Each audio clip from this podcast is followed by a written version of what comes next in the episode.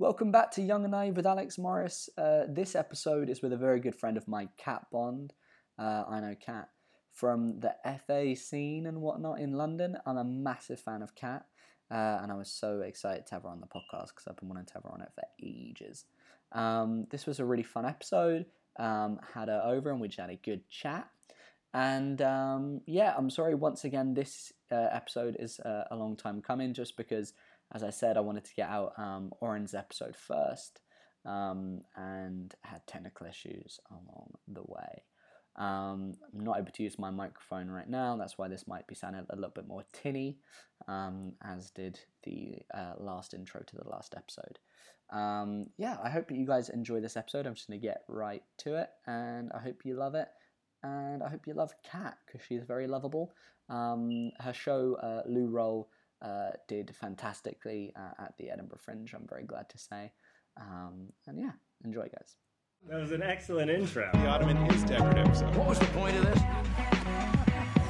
Don't go big. I got it. Well, I've been in show business now 45 seconds, and this is the nicest reception I ever had. Flows of hostile wasteland. Like, you know, you started flirting already.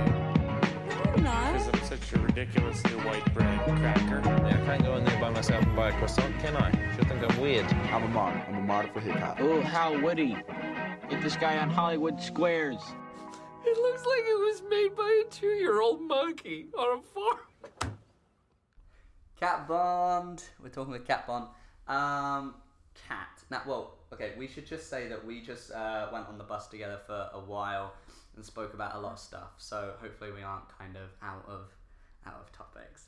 Um, but um, we talked about uh, your new show, Loo Roll, which I want to talk about heavily because I loved it so much when I saw it at the Vaults. But you said that you're changing it up quite a lot from what I saw. Yeah, that's the plan.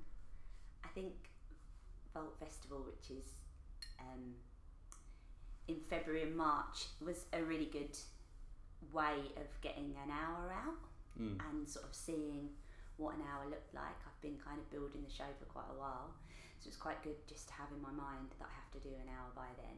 Um, and now I'm working with um, a director, Matthew Crosby, and he, we are working on finding some new ways of kind of viewing some of the bits and just what it looks like as a whole. So yeah, I'm sort of changing it. We're it's tricky to, to, to describe the whole um, premise of the piece or of the show is that a woman called Pat, who is a bit like my alter ego, is um, trying to find her family, and all she has is a loo roll, and she's been found in a bin outside Papa John's in Luton, and she's putting on a show, and um, it's about loo roll.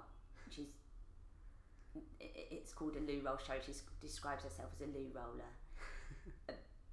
But this need to try and find her family keeps on coming back, Yeah. and that kind of becomes the, the main bit of the show, even though she doesn't necessarily want it to. So we're just going to work a little bit more on that. It's difficult to describe when you haven't seen the show, so we're just working on pulling those things out and just adding some more. Essentially, it's a character comedy show, Yeah.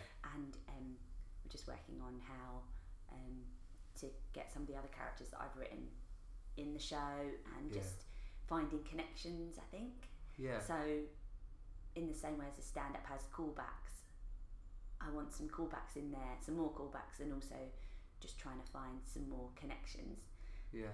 N- not necessarily so it all ties up, because as you know, as you know from seeing it, it's quite odd, and so it, certain things are just left. But so it just feels like there's a, a sense of the whole, and you sort of bring certain elements back in, and we sort of understand things about that character that we didn't at the beginning, or Yeah. some of the stories of the characters kind of connecting and interlinking. That's what I'm working on. because the theme's so strong in it. Uh, I mean, I'm not sure how deep we want to go with it, but like the themes that I thought were so strong were a little bit more serious. Okay, like yeah. family is so well kind of dealt with, I think, and almost abandonment. Yeah. So. Were you ever worried because it's played so well? But were you ever worried that it would get too dark trying to play with that idea?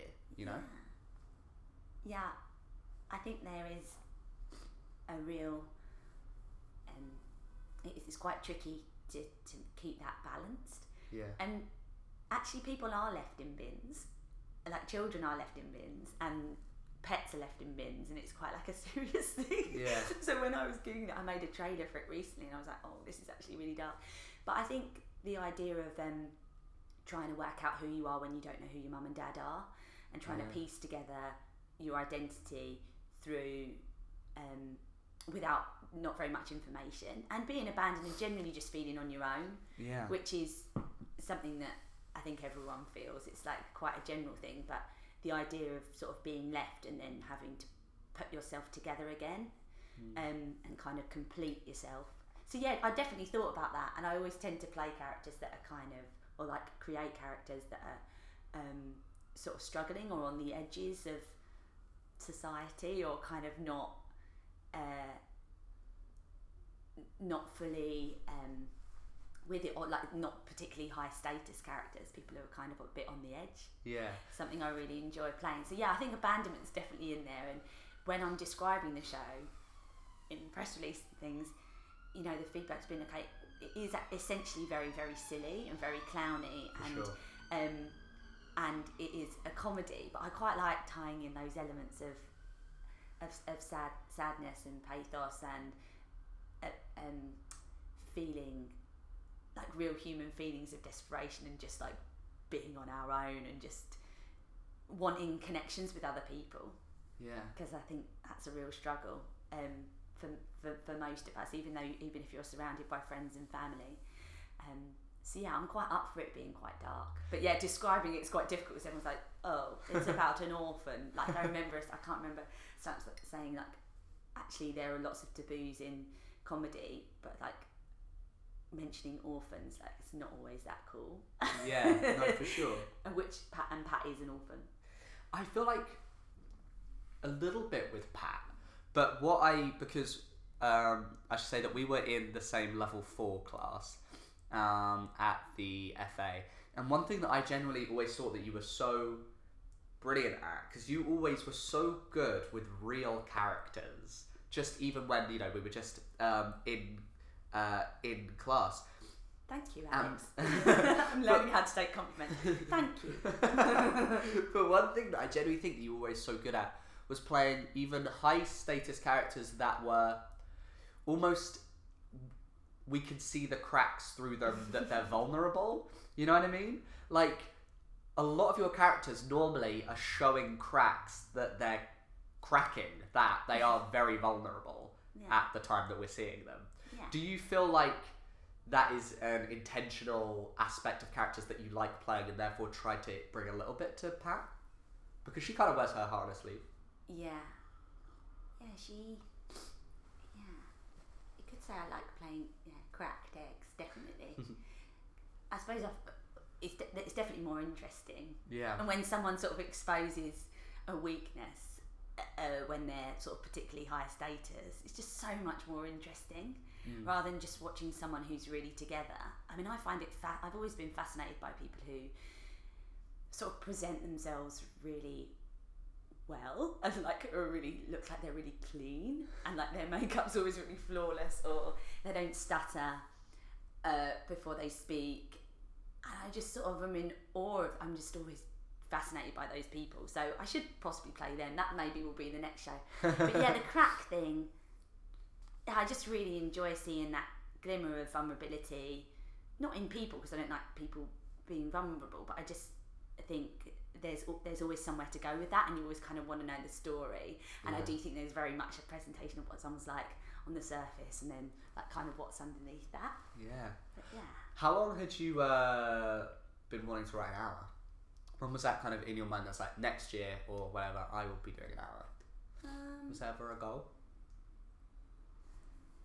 I think that I never thought, oh, I desperately want to um, write an hour. Like, when's the right time to write an hour? It just kind of happened naturally, and I think you feel when you want to um, create something that's a little bit fuller because I think it's very different what I perform at short gigs than what I would do for an hour because you want to you want to show a whole world of somebody, and I think Yeah. Pat sort of earned having an, an hour. At least, hopefully, she has. Um,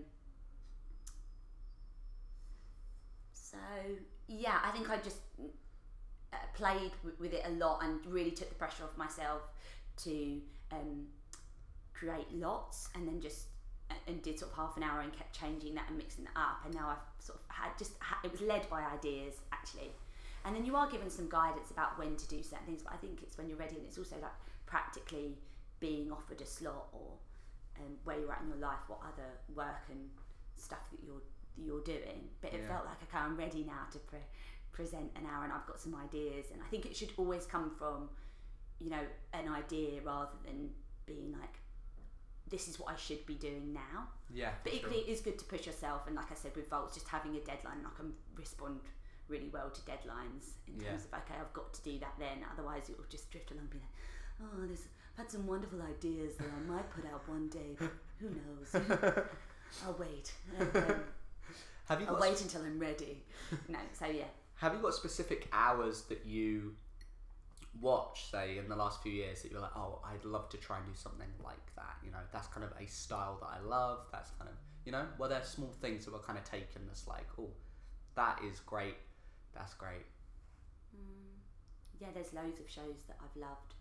I need to have a proper think about that. I loved, um, I really liked, as so many people did, John Kearns' show. Um, I really liked the silences and the sort of time that you were given to sort of process some of the lines. Um, and he that character or that version of himself, just in terms of the voice and being really distinctive and just the obscure references that was still rooted in kind of reality, where you're like, oh, really. Um, I really get that, or that really clicks with something in my childhood, or something that I've seen, and just like having that obscure take on it. Um, With the silences, when was it that you were okay with being in silence on stage? You know? I don't know.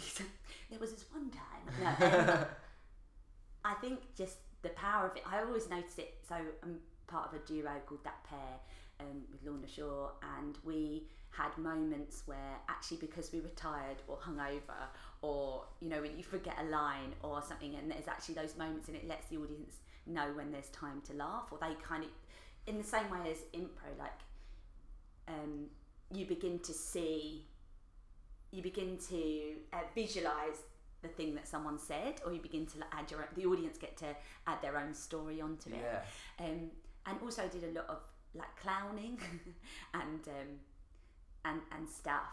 So sort of silence and feeling out a situation and sort of playing a lot with um, maybe visually acknowledging something rather than having to put words to it. I'm definitely more of a visual learner. For sure. And I could I need to be using my hands. This is why this podcast is pretty long. it takes me a long while to get my words around um, certain things or get my head around describing it and um, being articulate.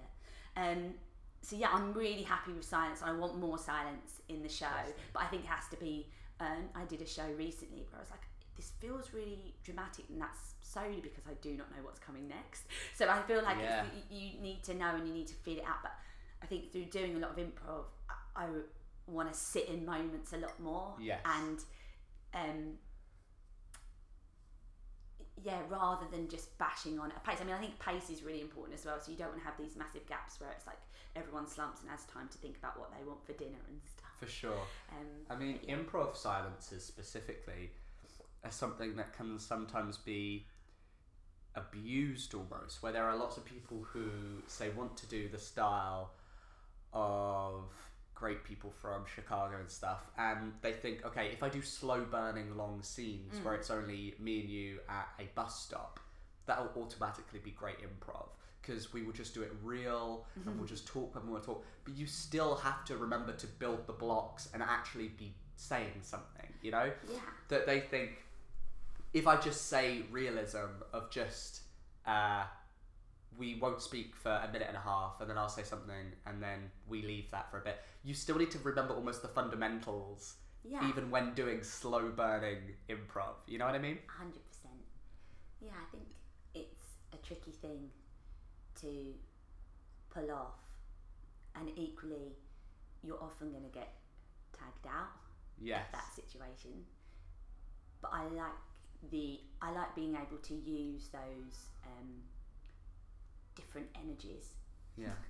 A sort of slow and fast paced character, and I think that's useful if you're naturally I'm naturally someone who my brain sort of goes ten to a dozen, and I sort of say everything that I think, and it's really nice to play those characters where you're really slow and you're really thinking, For sure. and everything is clear and precise. And I, I really like playing with those different energies, and I think a good show.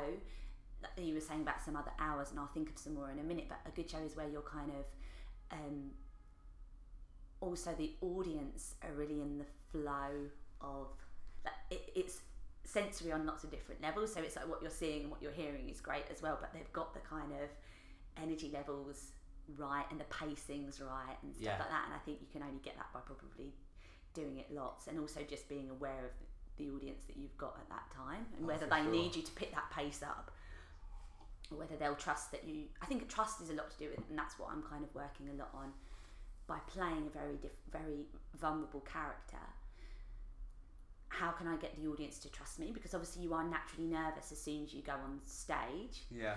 and then on top of that you're playing a nervous character so it's like you need the audience to, to trust you Is the trust that they know what that they think this person knows what they are doing? Don't worry, we're safe. yeah Okay. I think so Interesting. but it doesn't matter if the character doesn't know what they're doing but if you know that the performer knows what they're doing then that's useful That is very true Yeah. because I've before tried writing characters that are doing stand up badly, and Yeah. sometimes that's such risky territory. Yeah, I've tried that because you don't know if they know if you're in on the joke, and then they might not feel very comfortable in the first minute or so because they think, "Oh my god, look how hard this person's trying," you know. So I did exactly the same thing at comedy night, and they only kind of knew that I was a character when I sort of went mental and started sort of bashing my head against the wall, which was just totally chaotic. Um, so funny. and I remember being that because it was an evening of new stand up, and so why I hadn't thought of that, I don't Yeah. know, but I sort of went up there and sort of in, in character. It's very hard doing character at stand up nights. I found. Yeah. Weirdly, it doesn't translate that well. Yeah, it's. I think if the night is compared really well, then the audience can go with it. Yeah. But we've had it worked when Lorna and I did more musical comedy, and we'd come on either the end of the first half or at the end, Yeah. or as an opener because I don't know, music's able to sometimes transcend those things. But yeah, as a character, it's confusing. When did you start doing character stuff? When did you very first do like, yeah, What on my own? yeah, Um, I did a show with John Pointing called The Cat and John Appeal, and we did it at the Free Fringe, and I had some sort of ragtag, scrappy characters that I was trying out, which was really fun. But it was sort of at the beginning, I was just sort of testing the water, and some of the stuff was really clowny and silent, and other characters were kind of more. It, it was sort of more clearly character comedy, but we did lots of character stuff in that pair, and we would always play lip characters, but it was always with the background of us behind it. So it was always like Kat and Lawns, who were the kind of characters, then putting on characters. yeah, Um, but yeah, I did a night at the Vaults, just a one-off, and it was that Pat is actually a character from a little short film that I did, um, called Family Bond, and so I had all the costume and stuff. So even though the what I'd written was um, different from the short film, I sort of felt like I knew what she was about, or I knew what her drives were. So I knew she wanted to find a family, and I knew that she didn't have any friends, and I knew sort of what her voice was like. So I had some like grips because I'd kind of worked and built on that. So that was, I think, that was about two years ago. Would you say that the wants and what their drives are are what makes it a character for you from being a rough kind of character idea to when you're like, oh no, I know this character, I can, I, I, you know, I'm able to kind of jump into it. Yeah, I think that that's useful, especially if the character is holding the whole show together, mm-hmm. not helping it to fall apart. So I think it was quite useful to me. Like, okay, her one drive is that she's putting on one. The one thing is, is that she's putting on the show um, about a loo roll that she was found in the bin with. keep, Yeah. keep up, guys. um, and the other thing is the um, pervading issue of her trying to find her family, and that is essentially what drives her, and that essentially is like the main goal. That's like the deep deep goal. But I think with some of the other characters, I think it is useful to have a drive, but most of the time, if you can find the funny in it, then you could probably get away with not having a massive drive. But I think it's useful. I'm going to try and work on knowing more information than I am saying on stage about the character. I mean, it, it is important to say that a lot of it is complete silliness. No, and sure. it's like completely ridiculous, and it comes from like a funny voice or. Um, but I am interested in making it about all those other things. I think it's good to know. So you feel safe. I'm interested in having like grips, like on a, on the climbing wall, like having enough things to grip grip sure. onto. And there's moments that I've left open for improvisation or kind of like Yeah. these gaps. And so I'm interested that okay, if all went to pot and I was still playing that character, would I still have enough grips to know what the drive is in the same way as improv? What's their character's point of view? Yeah. So there's one character that is really into caring for people, and she's really smug, and um, she's done a lot of marathons, and she does a lot of stuff, you know, for the community, and that kind of. I did, hadn't fully written the character at Vault, and I was able to sort of play with it in the audience, you know, and kind of went with the feeling. I think improv's really helped me to be like, okay, so what's my body doing? Okay, so what am I leading with, and what's that person's voice? So you just sort of everything comes back to that point of view and you're able to to find words and dialogue that Yeah. you wouldn't have been able to find or you wouldn't be able to sit down and write and that's the thing for me I find it really difficult I do sit down and write stuff so I've got a basis but now it's also trusting myself that once I'm in that character richer things will come Interesting. I think yeah. I've got more in my mouth than I have in my hands typing didn't know where that was going got a lot in my I mouth was guys. positive that it would be in my brain and it was in my Yeah. hand. But um, um, is that uh, are there triggers that help you get into the different voices and views? Like, is there something backstage that you're doing in order to get into Pat that just makes you start? Mm, I think the costume helps. I know that's a classic. Interesting. But I, there is a voice, um, yeah, sort of saying things as her. And just sort of knowing, I think I'm definitely um, uh, an actor who leads with their body. So I think once I've got the physicality of that character, Yeah. then that really helps. And then it sort of feeds. I was talking about this about auditions when you're sitting and having an audition with someone and they're opposite you and then they're sort of reading off a page and you're sort of in character. It's that's a whole different um, skill set than Yeah. I think being on set, actually getting that job and being able to be in the costume and actually physically being in that person's shoes. Not that I'm particularly method, but just that the physical feeling of it and the atmosphere. No, for sure. That's like an old Michael Caine quote, isn't it? Oh, About- is it? Yeah. That he just I'm says quoting. that. Right. Because he just says like that the best way to get Should have a into the best way to get into a character Yeah. is um, is to wear the clothes for a week or two before you start. Right. And that's it. Yeah, Right. that's interesting. Um, would you say that you're good in auditions? Are you a good auditionee? I'm trying to get better. Yeah.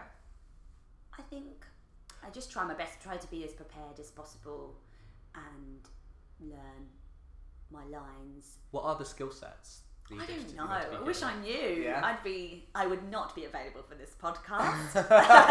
I'm really sorry. I'm really busy. Um, I'm really sorry. Um, I think it's useful to focus in on the character that you're playing rather than jump ahead at the um, getting the job, Yeah.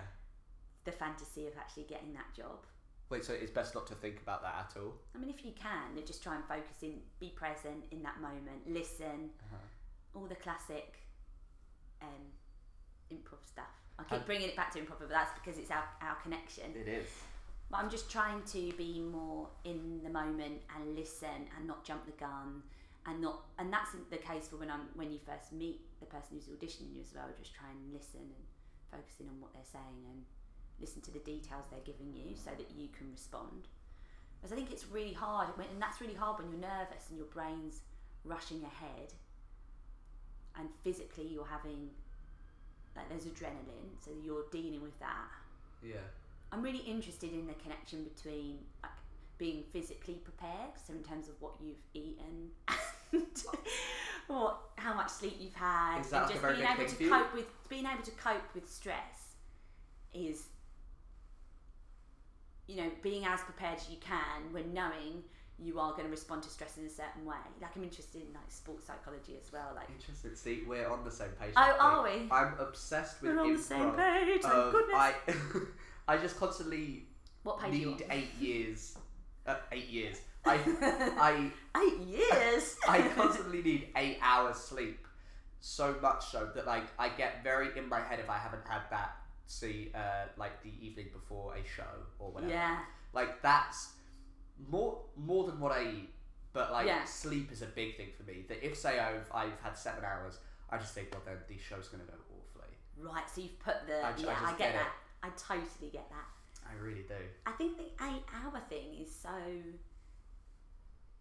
Yeah, I can really feel it when I've not had enough sleep, and I just feel really exposed and really vulnerable. Sure. But that is the It's like, oh God, no! Please, you're looking into my soul. But that's the thing. I feel like when it's in my head about being tired, not feeling completely fresh and like I've had enough sleep is what will make me think that I can't be present, and that's the thing. Yeah. It's being present. Yeah. Whereas if I'm, if I feel like I've slept e- enough, I I feel like I can listen properly and be there. You know what I mean? Mm. Whereas I feel like it just makes me more in in my own head. in your head.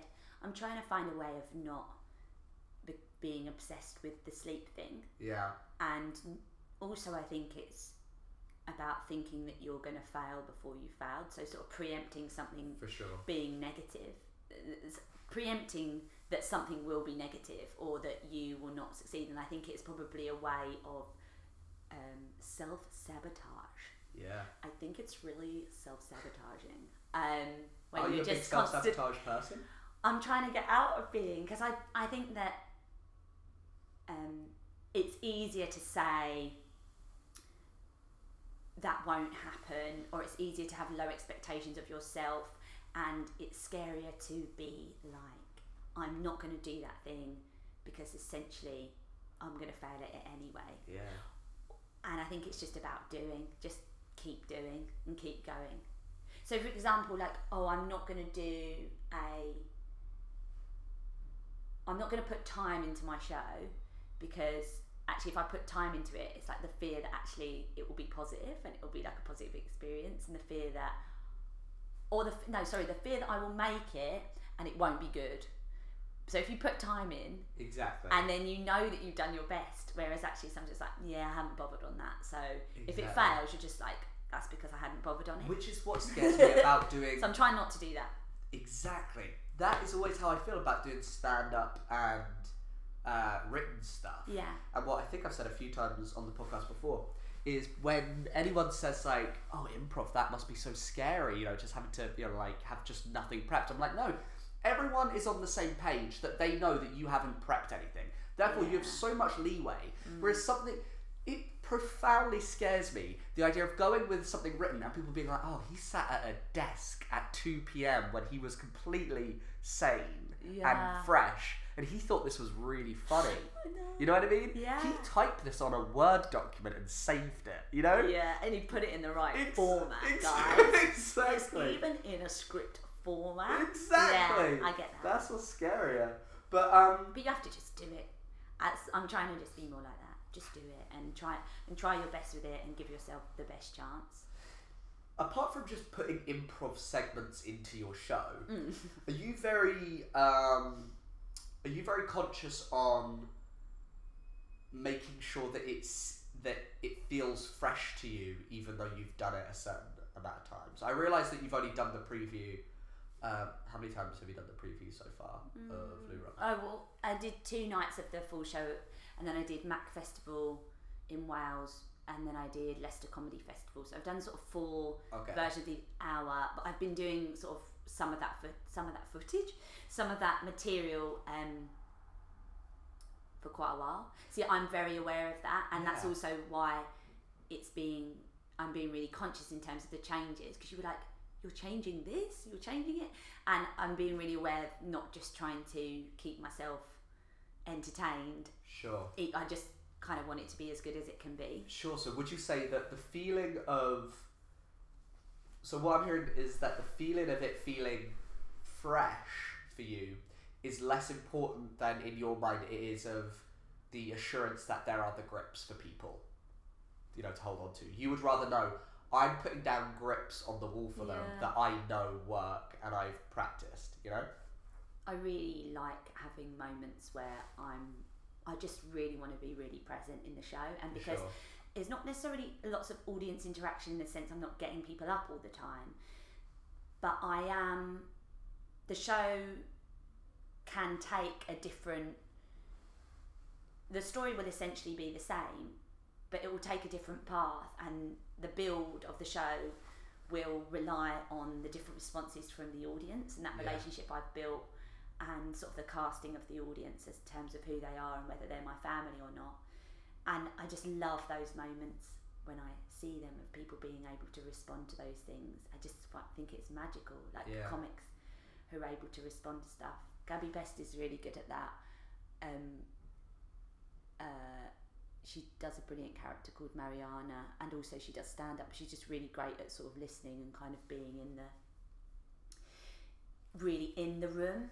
And It's just so exciting because it's because it's fresh, and the audience know that's fresh for them, um, and know that the comic is able to handle it and is able to respond to what's going on. So I think like definitely firm grips. Like I don't want to leave everything to improv, but there's a section where I ask for people's second names, Pat asks for people's second names, and then I try them on, and to varying success. And I kind of try them on as in, I imagine what it'd be like to have that.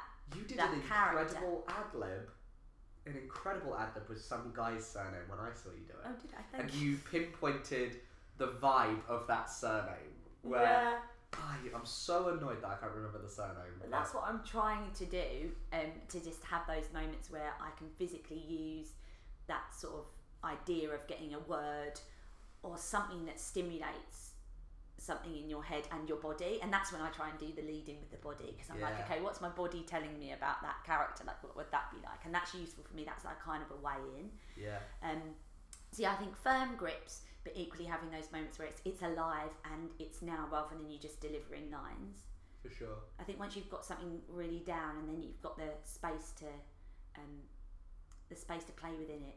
What is the there's a metaphor about um, a staircase. I did a lot of um, training with this lady called Roberta Carreri. She's from Odin Theatre um, when I was studying, and um, she's this fantastic um, lady with such a great presence. But one of her quotes, uh, it was like a metal staircase. You have to you have to have a metal staircase, but on top, and then you can layer the snow. So the idea of you've got like a really firm structure, so you really know Yeah. something's really solid, but then you can then you can lay beautiful things over the top of it. I so like you've got the space to. Yeah, that's great. I've just got very poetic. it's my theatre my theatre background. uh, who am I? I've never spoken like this before in terms of um, like piecing stuff together. It's quite interesting. You discover stuff that you think No, for on the sure. moment. in the moment. funny. or stuff that you don't think. I'm sure I'll listen back and be like, I disagree. what the hell is she saying? um, how did you and Lorna meet?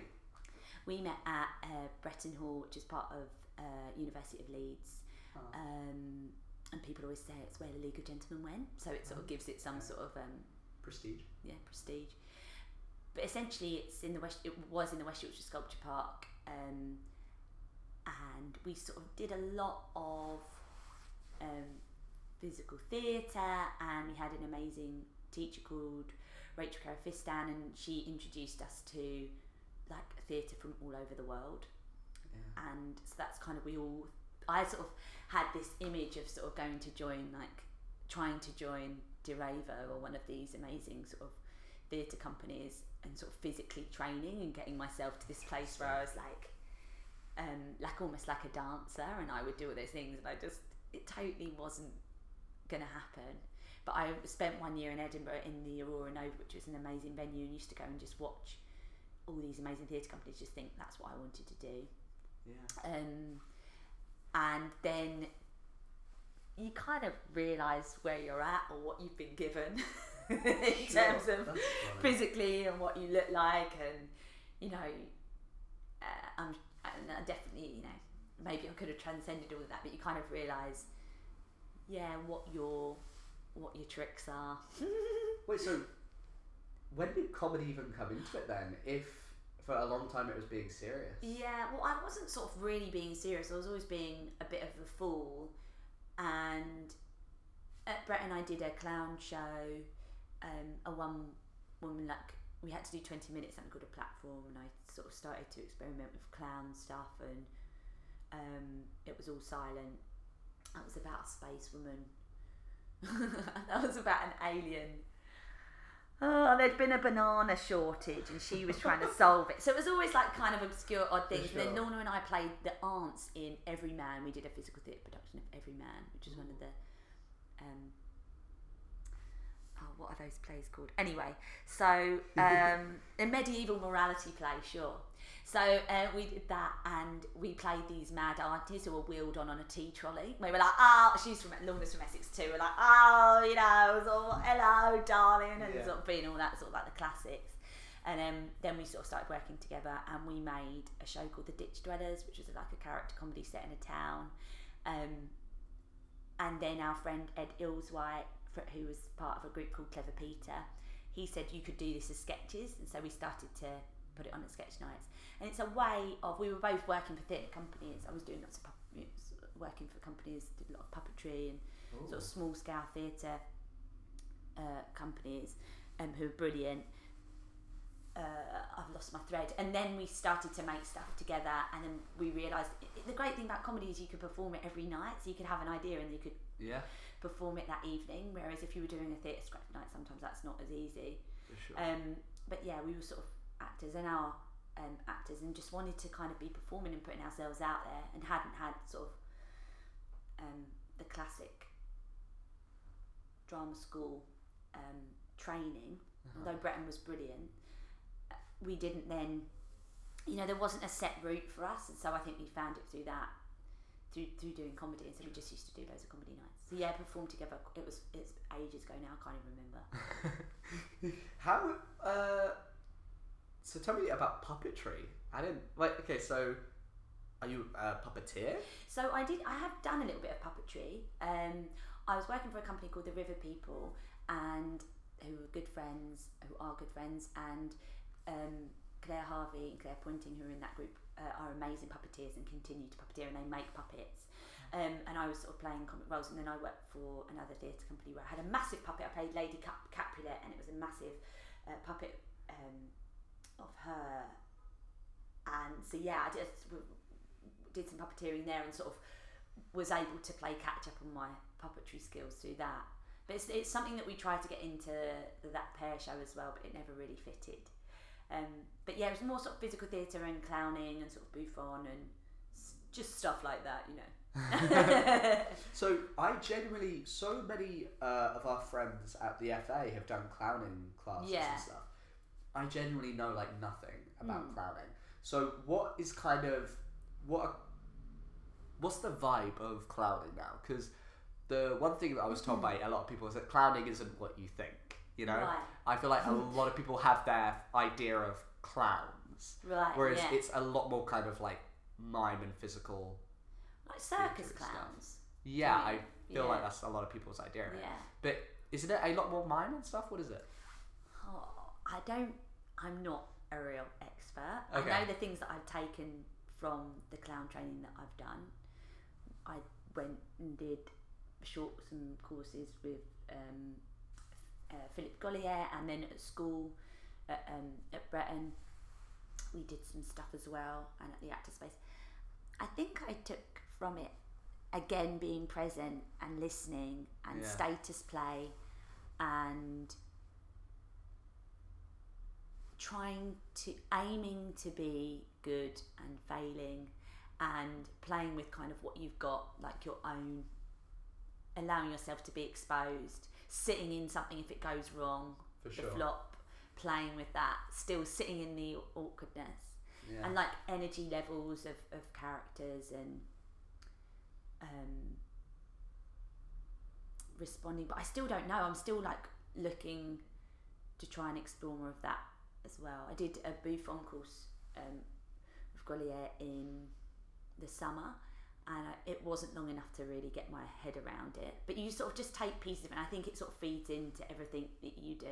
I think being res- I think being responsive and keeping an eye on your audience, like l- making sure you're looking and responding and being present and aware of the things I'm really taking away and the things that actually connect also with the improv as well. Yeah. But yeah, I'm not an expert to be able to.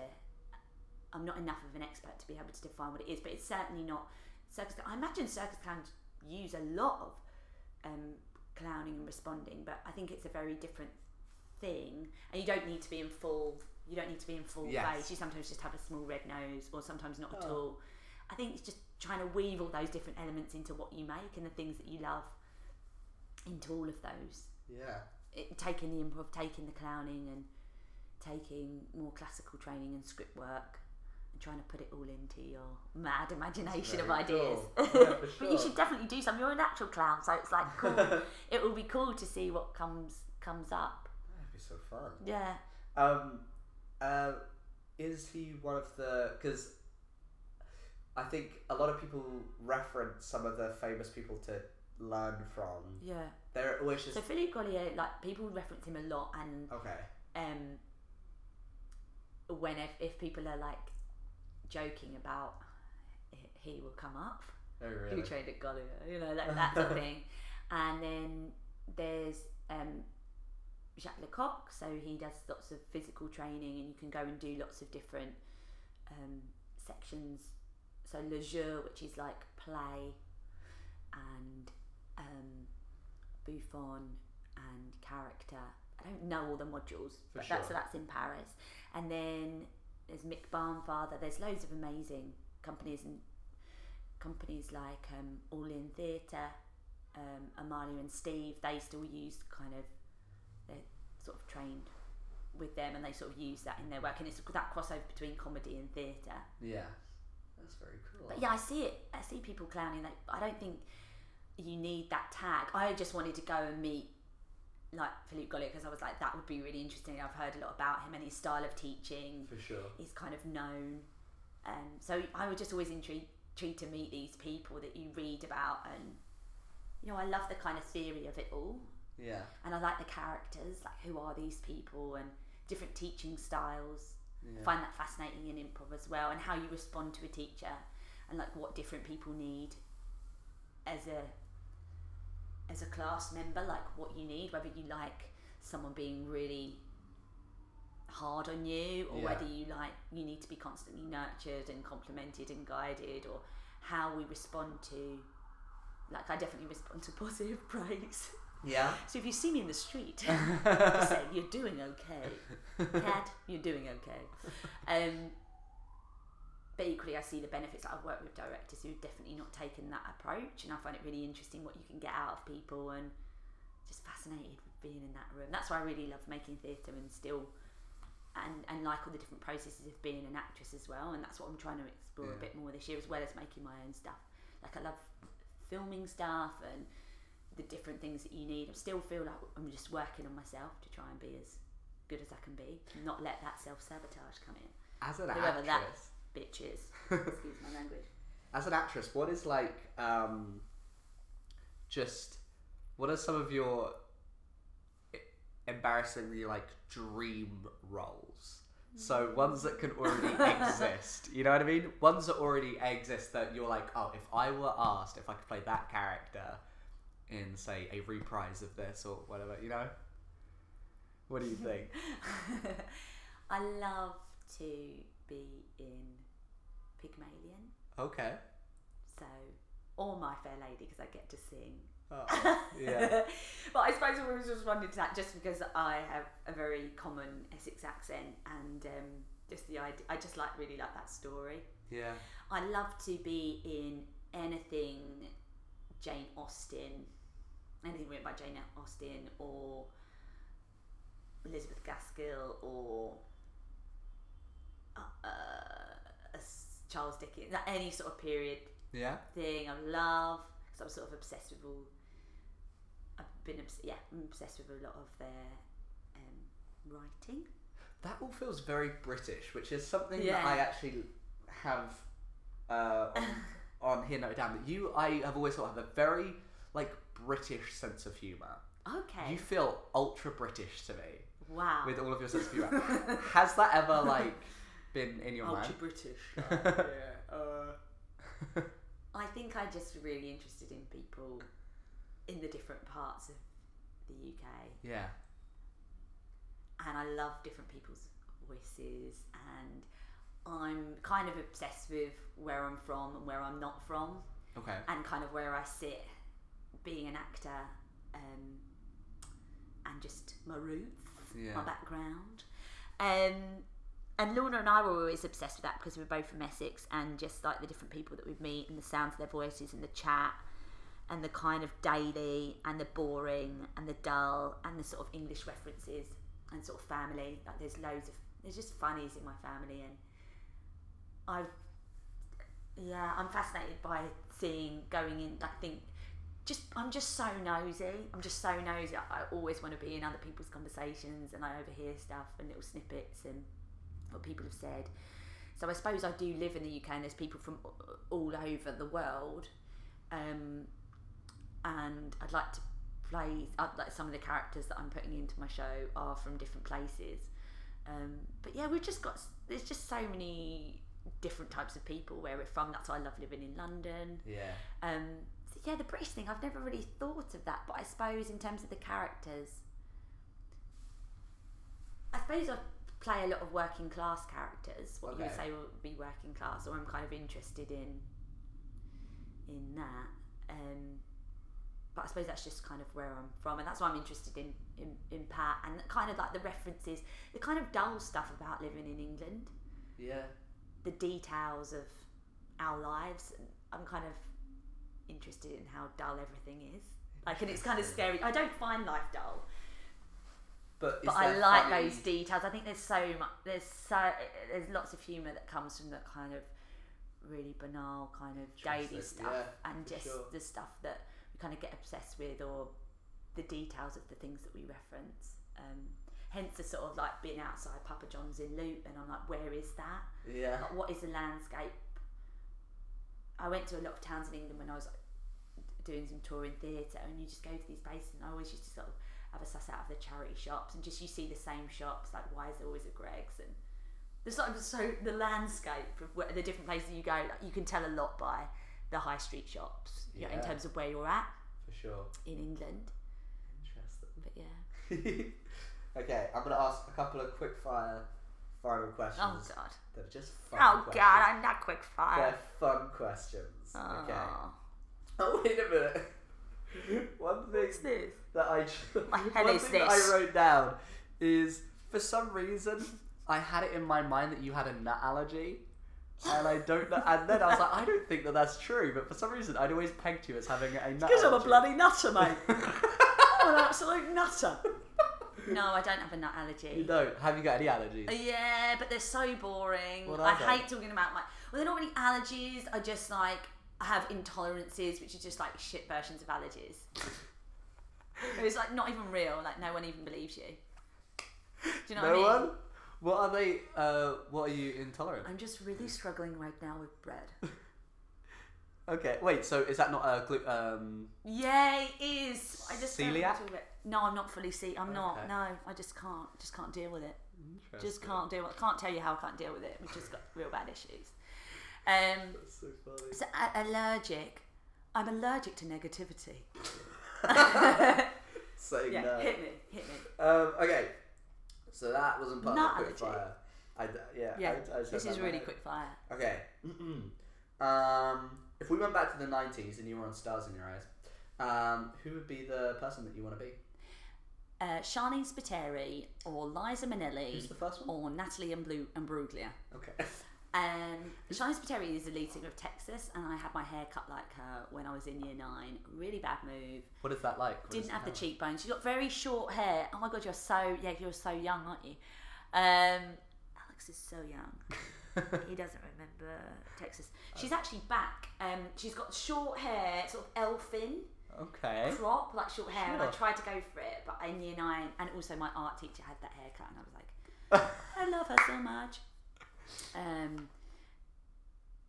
so I tried to have that haircut in year nine and just got all the teachers just like, son, turn around. And there was, which is totally fine, but I just didn't really put it off, but I just went for it. That's so And funny. my friend actually said, I'm here to support you. so her or Liza Minnelli because of stepping out. okay. Um, do you know who Liza Minnelli is? Mhm. Good for you. The daughter of Judy Garland. Yes. Which I literally found out about three weeks ago or something. Stepping now. Yeah, I'd be, I'd be her. Or, or Kate Bush, which is a classic. Amazing. Or Natalie Imbruglia, but she's like super fit. I'd probably need surgery to be her. Which Kate Bush song? Which, I like Army Dreamers, but it wouldn't really Which be. album is that on?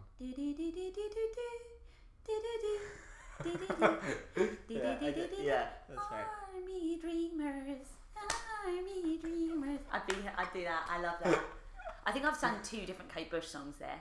But yeah, it would definitely be Army That's Dreamers. But it's funny. definitely not. People wouldn't be like, "Oh my god, she's singing Army Dreamers." it would be like, "Why is she singing that?" But I just love it, and I'd just be really creepy. I was Kate. I for my birthday party, I was Kate's Bush. Okay. Yeah, very good. Hilarious. I like that a lot. Really hilarious. That's funny. hilarious. Pubic hair. Um, Um, okay, last one. hit me. So I've done this a few times on the show, but always with different jobs. I'm going to give you three jobs, and you have to rank which ones you'd want to do and would be best at. Okay, so like which job. like which just fit, which fit you the best. Okay, you ready? Personal trainer, a UK ambassador, um, and um, a head chef. But you ready? There are there are certain conditions here. So the personal trainer, the person who you're training always takes their stress out on you. The ambassador is based in South America, and you work as a head chef at a restaurant where everyone knows that the owner is horribly racist. That seems like a no-brainer, like UK ambassador. Is number one Because Having of to move? I what to move to South America? Yeah, for being the ambassador. No one wants me to be here, Alex. I think lots of people would be very happy I've moved. So that sounds like a great thing. Okay, Um, to be in South America, I've never been. but I'm sure they'd love me out there. An Essex UK ambassador. Bloody great. Um, personal trainer thing. I love that. I'm not, I'm trying to get fit, but the stress thing I wouldn't deal with very well, I don't think. Like taking out someone's stress on me. Okay. And the racist thing, I mean, I no one wants to work for a racist. But how about just being a chef? Love to be a chef. Would you? I'm obsessed with um, Are you a food big and cook? fine dining. Wait. Okay. Yeah. Tell me about this. In what way? Fine dining. I love Fan of restaurants? Is that what you mean? Yeah. Number one thing. Really? Favourite we should have talked about this for an hour. okay. Um. Okay. What are you like a big foodie in needing to try new places always? Are you a big foodie of like um having certain places for every type of cuisine and certain things? Like, are you like, oh, there's a great place for tacos? You go to this place, you know? Mm, yeah, I just am obsessed with finding new places. I um, love like the stories of chefs um, and sort of going to restaurants I can't, you know, afford. I just love eating out. It's like my favourite thing. I'm just in a happy place and I love the excitement of it. And I haven't had this many times, but I've been and had like taster menus, and then they come out and tell you about the menu, and Yeah. and just sort of creative ways of making food. Have you ever wanted to that thing that I've read about where they put a table in the kitchen and you sit in the kitchen and you watch them make everything as they make it for you and it's like a like a little like I'm interested in that, but I kind of like the ritual of like going out. I'm interested about like not feeling like you belong in a certain place, like when I'm in, in posh restaurants, like Very feeling my like fair lady. people. Yeah, yeah, it's, just, it's all part of the prep. sure. The main in Spain. Um, yeah, it's all part of it. Yeah, it's, a, it's an epic journey to play that role. Like I, I'm very, very, very in role. It's like taking the Michael Caine thing. I'm just walk about in a yeah so long funny. dress. Um, yeah, I'm more excited about just yeah. I'm interested in about place and space. It's like I'm very aware of like when I go into somewhere, I'm just like, where do I want to sit in that restaurant? Even if it's just like a Nando's, I'm like, I know where I kind of want to sit. That's so funny. um, yeah, I'm just really fascinated by food, and I find it really meditative, like cooking. I'm not the greatest cook. I'm quite an instinctive cook. Just love throwing stuff in. Sometimes I get it right, sometimes I get it wrong. Um, but I love being cooked for, and yeah, going out to a restaurant is like one of my favourite things, and, and trying places that I can't really afford, like taking people on treats and saying it's for treats for them, For and sure. really it's That's a treat so for funny. me. And I was sort of obsessed with going to this one restaurant called Viajante, which is on Cambridge Heath Road, and I, the receptionist knew, knew me, got to know me because I was just ringing to try and get a get a reservation. Even though I can't afford it, it's like I don't have a lot of money. Wait, so have you been? Yeah, I went. Yeah, And what It's was it amazing. like? So amazing. What did you have? I remember having a savoury, um, a sweet fish cake. Okay. So good, so good, so good. I just kind of have dreams about it now. Really? Yeah. Oh my god. Food is really important to me. Will you normally, if you're only having two courses, will you go starter main or main dessert? Starter main. Okay. You heard it here, guys. Starter main. Thank you. thank, thank you, Bond. All right. Thank you so much for doing this. Oh wow, no, thanks for having me.